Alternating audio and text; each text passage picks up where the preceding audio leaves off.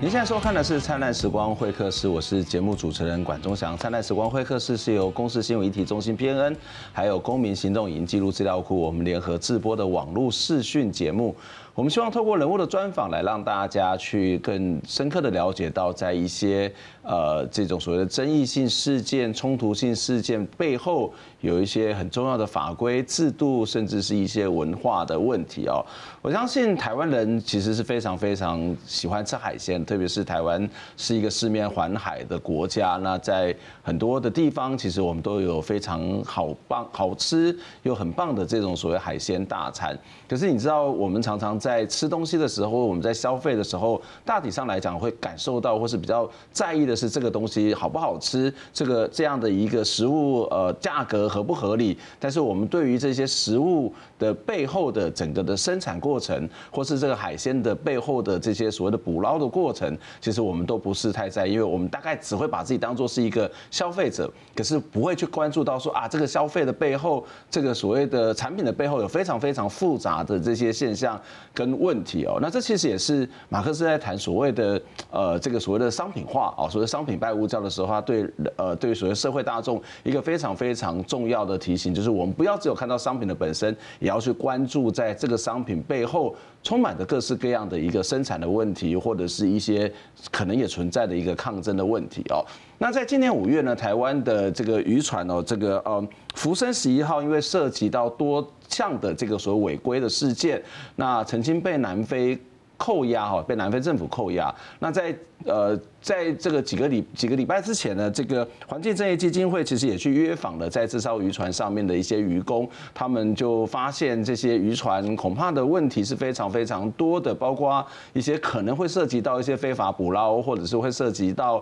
这个有关于渔工权益的这个问题哦。所以在今天的节目当中，我们就要跟大家邀请到的是台湾人权促进会的呃副秘书长施逸翔来跟我们谈这样一个话题。逸翔你好，呃呃主持人你好，然后各位灿烂时光会客室的观众朋友大家好。可不可以请逸翔先跟我们解释一下这福生十一号到底发生了什么事情？OK，呃福生十一号呃基本上是一个呃台湾的一个国际丑闻，因为呃。呃，ILO 有一个很新的一个公约，叫做一八八号呃渔捞呃作业的公约。嗯那这个公约基本上是在保障所有在呃这些渔船上的工作者、劳动者的那个基本的一个权益哈。那虽然台湾政府呃并没有批准或呃加入这个公约，嗯，但是因为南非政府他们是少数有呃批准这个公约的国家，嗯，所以当福生十一号在南非的这个开普敦港靠岸的时候，呃。就被呃南非的那个港口的呃安检员跟呃这个 ILO 公约的这个呃呃负责人了，就是呃去上船登船检查，就发现呢这条船基本上违反了多项呃公约的这个呃规定，好，所以呃这个是 ILO ILO 一八八号公约生效之后，台第一艘扣留的渔船就是台湾的福生十一号，嗯。嗯哼。所以在这个福生十一号的时候，其实他后来回来嘛，是。但是其实我们的渔业署在接受媒体访问的时候，他说这个福生十一号当时是因为船体倾斜，南非政府考量有航航呃航行安全的疑虑，所以才会扣留。是。那对于里头谈到所谓的未限级啊。会在限期内去进行身故外籍船员的这些成绩，他已经开罚了三十万。那是不是有涉法涉及到所谓的非法人口的贩运、劳渔工的劳动条件不佳，或者所谓非法捕捞的问题？其实还要再调查。这个有调查结果出来的吗？OK，呃，其实呃，渔业署当那个事发呃。当时呢，渔业署第一时间是否认的，他否认呃这艘船有渔工被虐待的事情。嗯那但是经过呃呃很多民间团体还有国外的那些媒体的那个报道呢，其实逼使渔业署他们已经呃非常破天荒的，他们自己派了自己的人到印尼去访问呃曾经在这船上工作的渔工，那也有一个调查报告，他们。呃，那个调查报告其实呃正式的承认呢，上面的渔工是有受到虐待，甚至有被船船长或者是其他非籍的那个船员干部殴打，然后呃船上的呃工作条那个环境非常的差，然后呃卫生条件不足，甚至一些呃就是安全卫生的设备也都不足。嗯，那所以呃渔业署的报告里面正式说。福建十一号这艘船是涉及严重的这个人口贩运，嗯，呃，防治法的相关规范，所以已经呃移请这个检察机关去做相关的这个调查。嗯，对，那呃也包括其实有一个国际的人权组织叫做环境正义基金会，对，他们也去做了调查，然后呃他们调查的那个船员直接说福生十一号这艘船像地狱，嗯，其实像地狱，像地狱，对。呃，其实呃，船员他们曾经有把船上的那个情况用手机拍下来，然后呃呃公布出来吼。那其实如果去看的话，其实有有点像好莱坞电影那种那个那个一艘一艘船在海洋上面临那个巨大的风浪的情况。那呃那些渔那些渔工他们呃就是在安全维护很少的情况上。呃，每个人都只有一件救生衣，然后呃，很多的设备都是不足的，然后呃，他们呃就是长时间工作，呃，甚至呃呃每日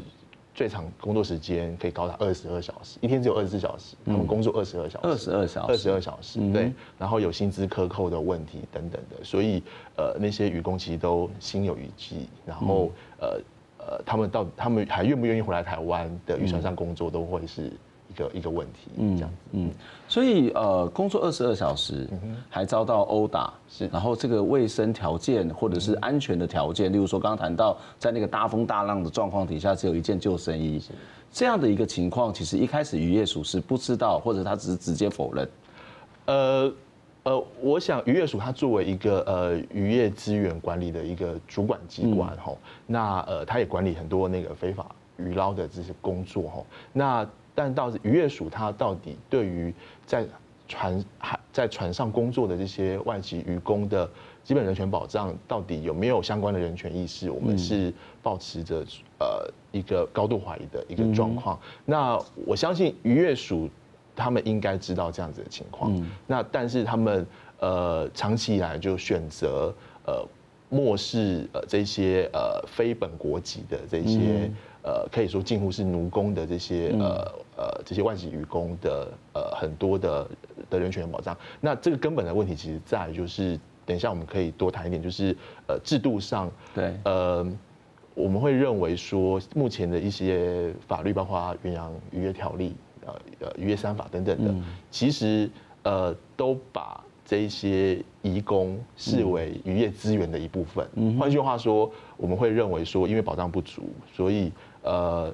恐怕呃，我们的政府机关还有呃很多的这些业者或船东，可呃恐怕是没有把义工当做人来对待。嗯，从很多的案例我们可以看到这一点。嗯哼，所以福生十一号这个事情，其实刚刚谈到它是一个非常大的国际丑闻，就是我们在号称自己是一个民主、是一个人权的国家，但是对于这些外国朋友，特别来帮台湾来工作、辛苦的工作，甚至提供我们非常好吃的这些海鲜的朋友，事实上是这样子对待。但是福生十一号是一个个案，是一个特例，还是其实是一个普遍的现象呢？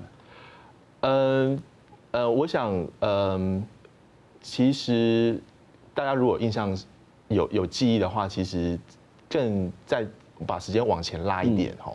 呃，也是屏东的一艘船叫做福士群号。对，OK，那呃这艘船呢，嗯、呃，上面有一些呃有有有印尼的境外聘雇的渔工哈，那其中有一位移移工叫做 Cipriano，还是印尼籍的这个移工哈。那呃，他在船上呢，其实，呃，在船上病死，嗯，对。那呃，他的其他的朋友也有把他呃生前的一些影像记录下来。其实，嗯，他的故事其实就是呃，他呃本来在印尼是开公车司机的，嗯哼。好，那但是因为印尼的经济条件非常的差，所以他宁他宁愿冒险到他不熟悉的渔业。呃的这个工作场所，以及到一个他陌生的台湾这个国家来工作，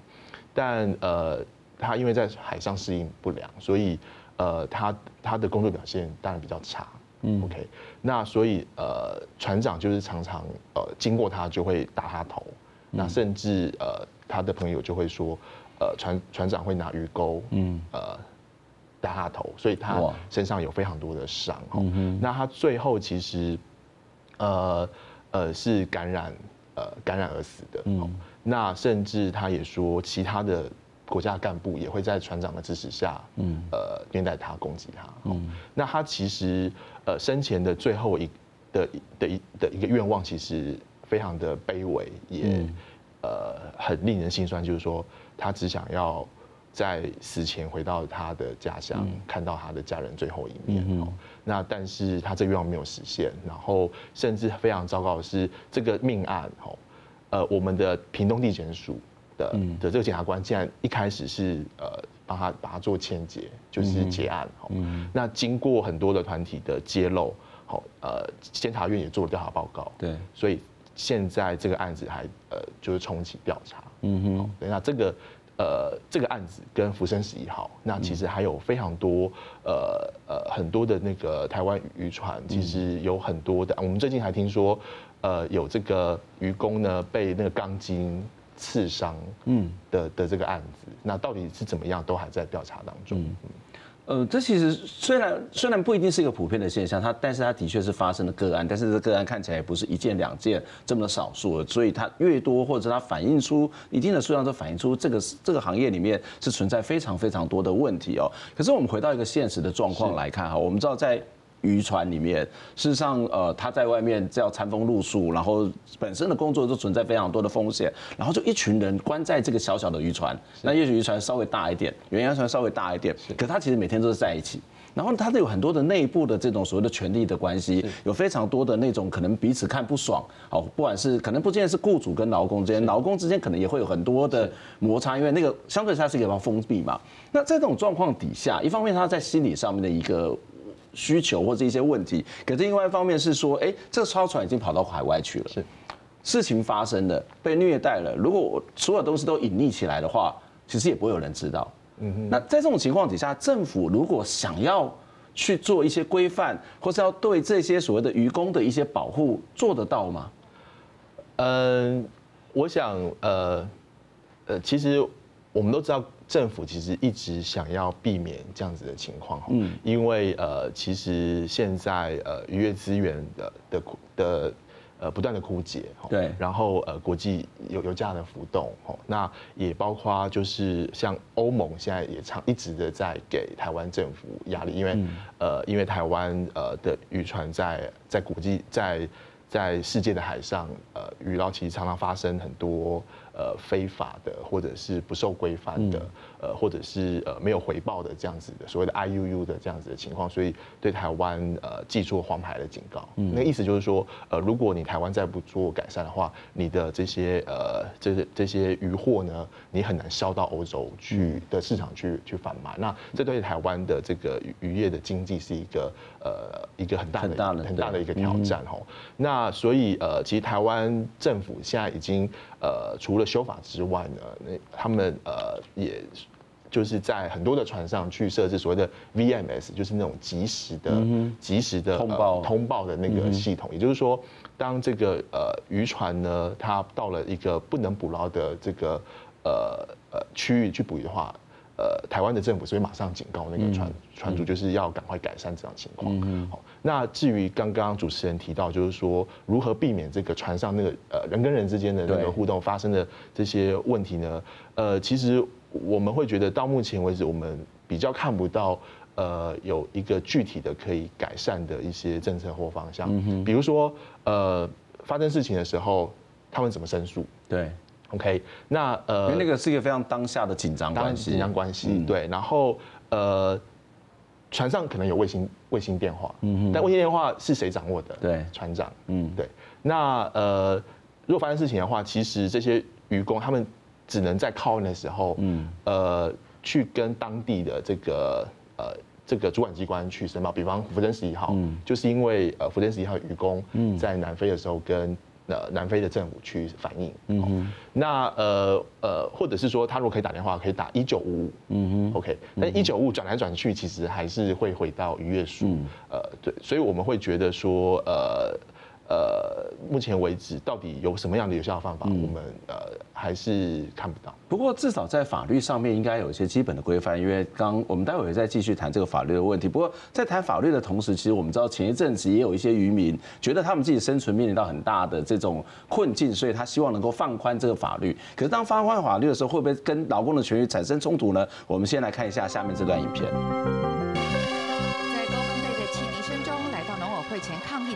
不断撒冥纸抗议农委会逼他们活不下去，他们不满渔船进港有一大堆监视器拍摄，简直把他们当成贼。而远洋渔业三法重罚根本在抢渔民的钱。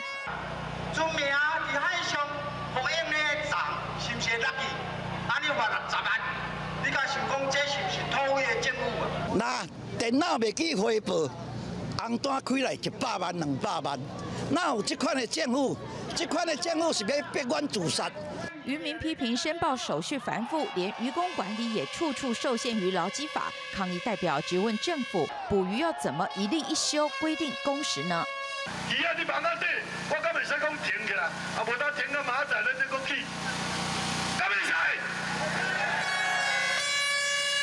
抗议代表把陈情书交给渔署官员，呼吁政府别再打压。但渔署回应，渔工权益涉及人权问题，受到国际关注。另外，重罚也是顺应国际潮流，进行更好的管理。我们一定会充分的听取啊当事人的意见，让他充分的说明，好，然后也让他提出他对他有利的条件，好，我们来。再来看，台湾三年前被欧盟列入非法渔业 IUU 黄牌警告名单，渔业署修订远洋渔业三法，严惩违法行为。外籍渔工人权保障联盟也发出新闻稿，支持这样的方向，呼吁法令绝不可松绑，为不肖业者大开后门，否则黄牌恐怕变成红牌。记者林们、陈信龙、陈保罗台北报道。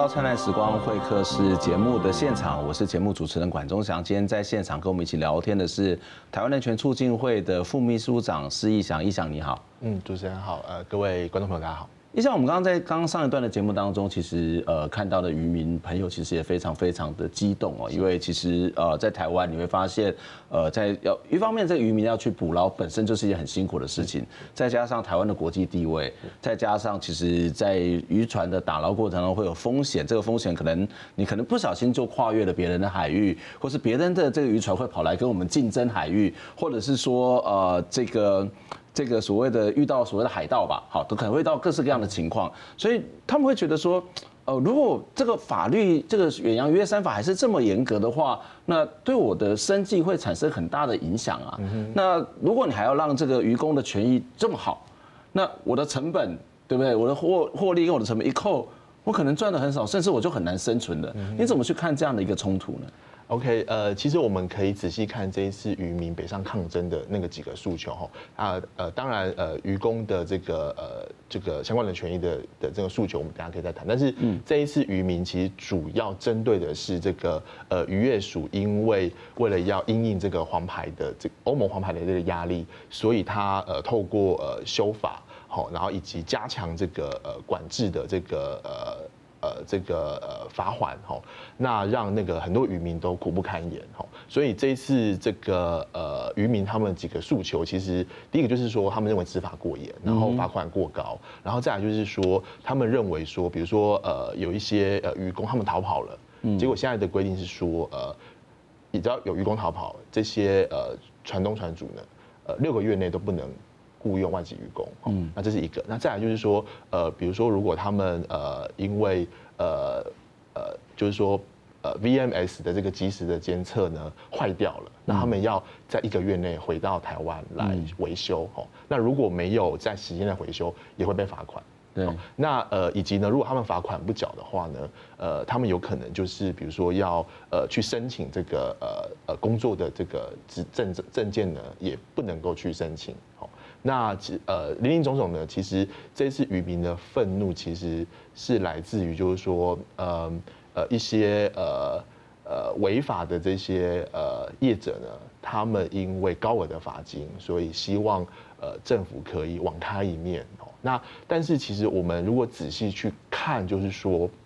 呃这些呃违法的的的船的这些呃渔船呢，如果他们呃在违法情况下，可是他们获得了大量的这个呃渔获，嗯，他们可能一次可以赚两三百万，嗯，但是呃，他们被罚顶多就是到一百或一百五十万，嗯、所以呃，到底就是说他们真的是因为高额的罚金而无法生存呢？嗯、还是是因为他们想要呃，就是说透过这样子的一个施压来让呃他们的这个呃呃。就是说，被国际谴责的这种非法呃捕捞或者是呃呃虐待渔工的这个情况，就是呃不受法律的管制。我想这个都是可以去讨论。但是我觉得呃基本上，既然呃我们的政府都希望透过这个呃呃这个执法来让。呃，不管是渔业资源，呃，能够在呃获得永续的发展，或者是说这些渔工可以获得相关人权保障，我想这个是一个大家基本上都可以呃接受。再再加上，其实呢，呃，有被开发这些呃渔船呢，大大概就是呃一百一百多艘船，然后有有一些船是被重复开发的，但是呃，根据渔业署的这个新闻稿，其实只有八趴的这个渔船。嗯，呃，是呃受到，就是说有有有被处罚过，嗯，那其换句话说，其实开罚到处罚只有八趴，只有八趴的这些渔船，呃，就是说，呃，就是台湾有非常多的的渔船嘛，那这些渔船里面只有八趴，是整体的是八，整体的对，就是不是就是呃，并不是一个普遍的状态，并不是一个普遍的状态，对，所以我们呃认为说，其实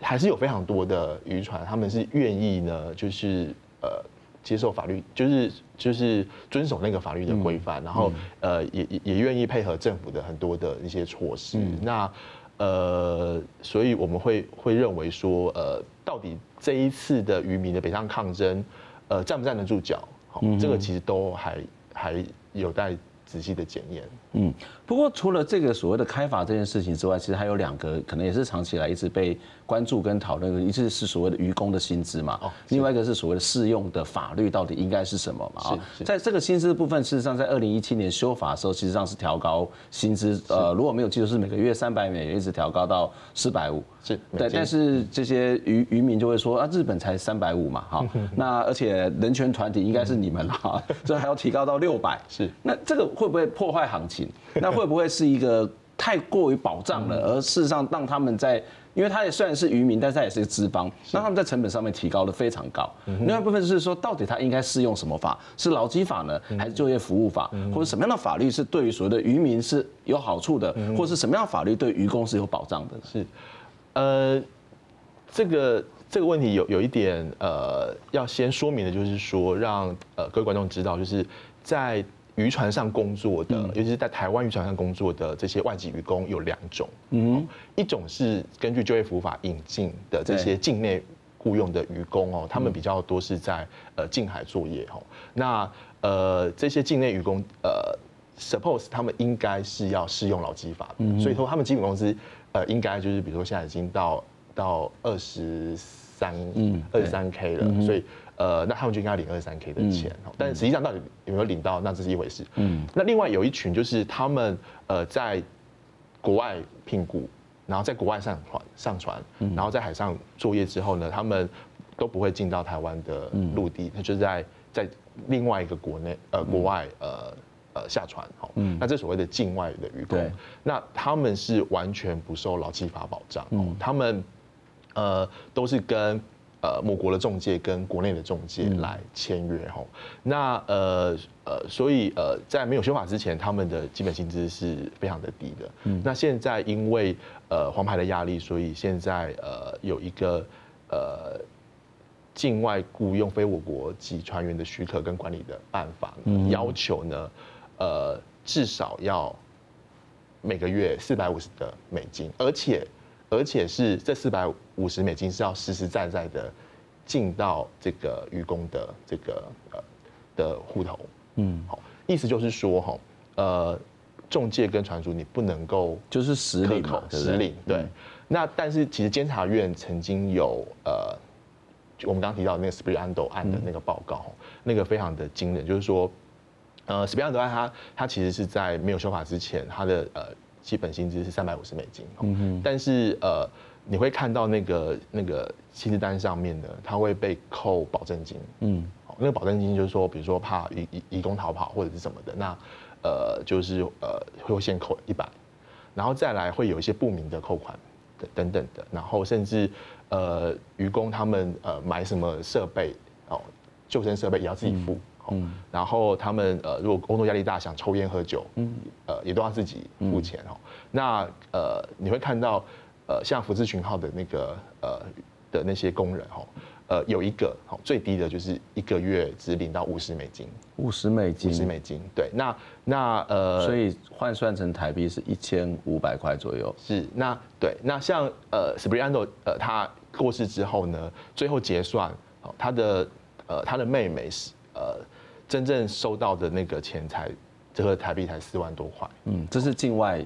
境外境外的境外的渔工，对，那呃呃，所以呃，就是呃，虽然有有有这样子的一个呃四百五十美金的规定，但是我们会认为现在实物上哈，这些义工到底有没有领到这四百五十美金，呃，看来都是一个呃的一个问号。那我们也长期要求渔业署要去。呃，去彻底的调查实实况是什么，但到目前为止，我们我们还没有看到任何的呃统计资料。嗯，不过你你看，所以基本上来讲，如果是属于境内渔工，他全部都会符合劳基法，应该要符合劳基，应该要符合，但实际上，但实际上到底有没有，就是这也是一个问题，因为呃，其实呃呃，应该是劳动部要积极的去做劳动检查，然后去调查那个集中，但是呃。劳动部其实他对这种呃渔船不是那么熟悉，所以他每次去调查都要透过渔业署的协助。嗯，好，那呃，所以你你可可以想见，就是那个老老检的密度是是是不高的。嗯，那以及呢，呃，就是说被调查的这些渔工，他们是呃是有有被教育过的呢，还是他们真的讲出实况？那个都是。很很大的问题。嗯，不过依照这样的一个刚刚讲的是所谓的境外渔工，如果日本真的是给三百五，其实我很难想象哎。嗯哼，三百五大概就是一千，呃，这个一一万台币左右。是，所以整个渔工整个国际市场的行情都是这么低嘛？那如果是这么低，我们有什么办法去避免这样一个不合理的这种所谓的状况？就是基本就是一个剥削的情况嘛。是，所以。境外渔工是有可能有机会是纳入到劳基法保障的吗？呃，我我们当然希望。那其实在，在在前面，其实刚刚呃主持人有谈到，就是说怎么样避免海上的那个一些呃意外或者是暴力事件发生哦。那呃，我们觉得唯有每个人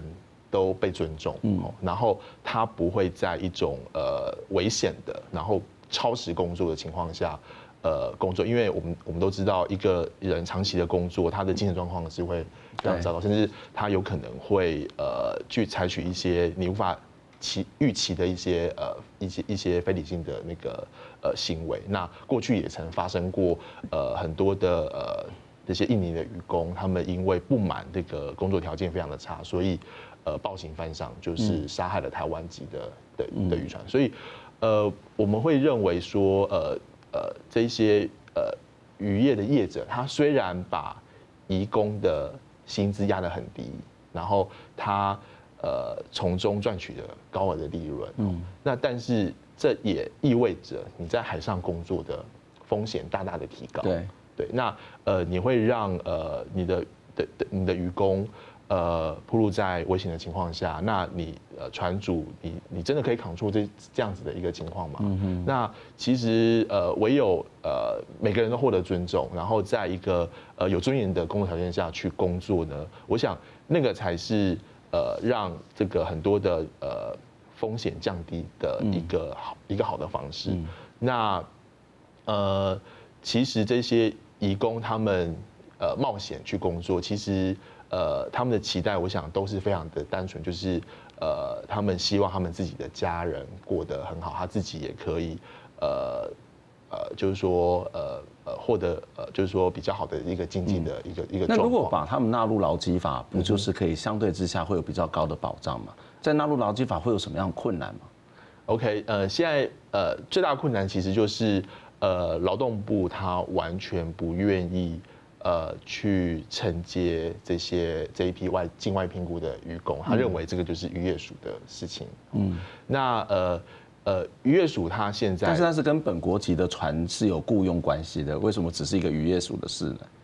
呃，是，这这是一这就是一个最大的问题。所以其实渔业署在上一次行政院的跨部会会议，其实已经已经发出了一个求救，就是希望行政院可以出面来协调跨部会，因为呃，在在这个议题里面哈，会涉及渔业的管理，会涉及劳工，会涉及医疗，所以卫福部可能也扮演一定的角色。那呃，可能交通部可能也要也要也要进来，呃，就是一起跨部会来协调这件事情。那呃呃，但是呃，到目前为止呢，其实呃，我们看到就是说，政府现在还不敢真的呃完全的让这些境外渔渔工呃受到劳基法保障吼。嗯、那其实呃，其实官方他连到底有多少境外渔工，他可能没有办法掌握，没有办法掌握。呃，渔业署自己掌握大概是一万九千。嗯，多人哦，但是根据那个印尼的一些呃民间组织的调查，嗯，可能恐怕有四万人以上。那这四这四万人，他们的基本工资如果都调整的话，那呃恐怕这个呃这些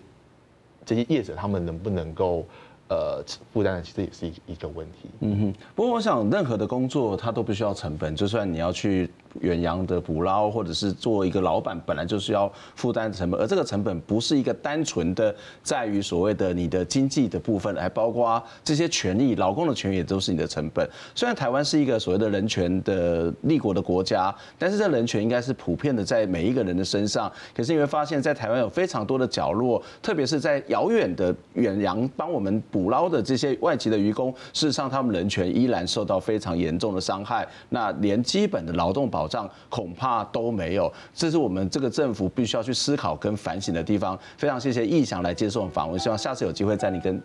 讨论相关的议题，我们下次再会，拜拜，拜拜。